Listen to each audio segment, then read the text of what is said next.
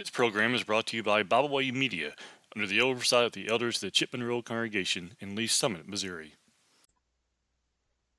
Moses had come, he'd come a long way, a long way in really a pretty short amount of time.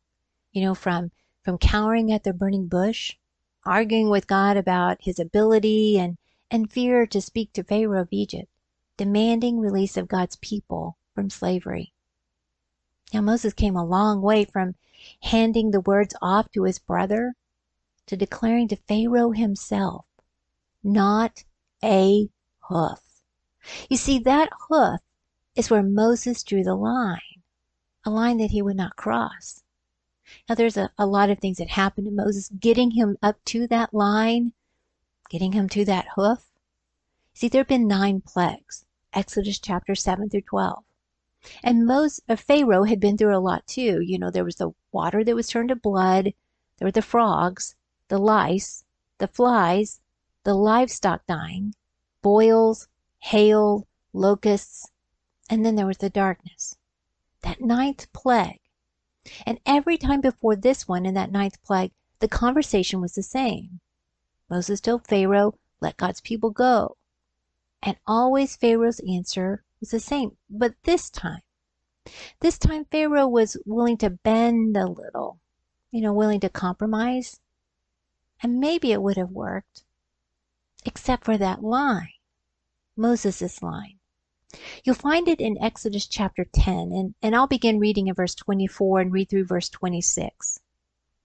Then Pharaoh called Moses and said, Go serve the Lord, only let your flocks and your herds be kept back. Let your little ones also go with you. But Moses said, You must also give us sacrifices and burn offerings that we may sacrifice to the Lord our God.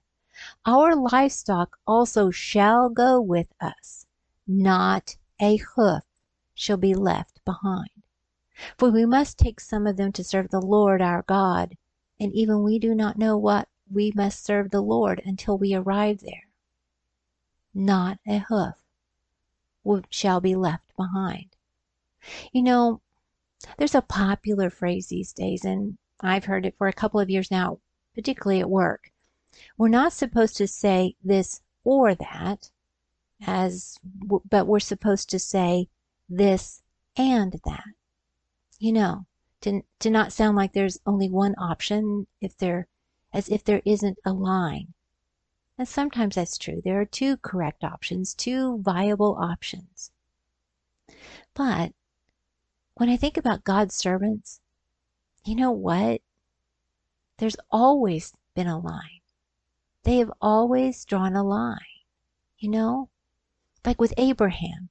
With Abraham, it was a thread or a sandal strap. Remember Genesis chapter 14?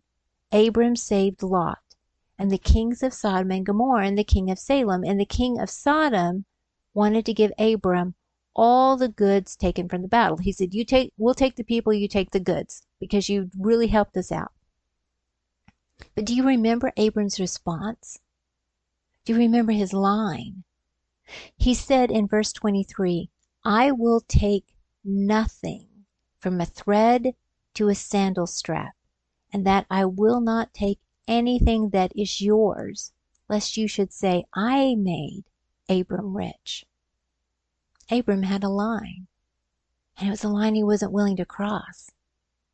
David, well, he wouldn't kill God's anointed, even though Saul hunted him.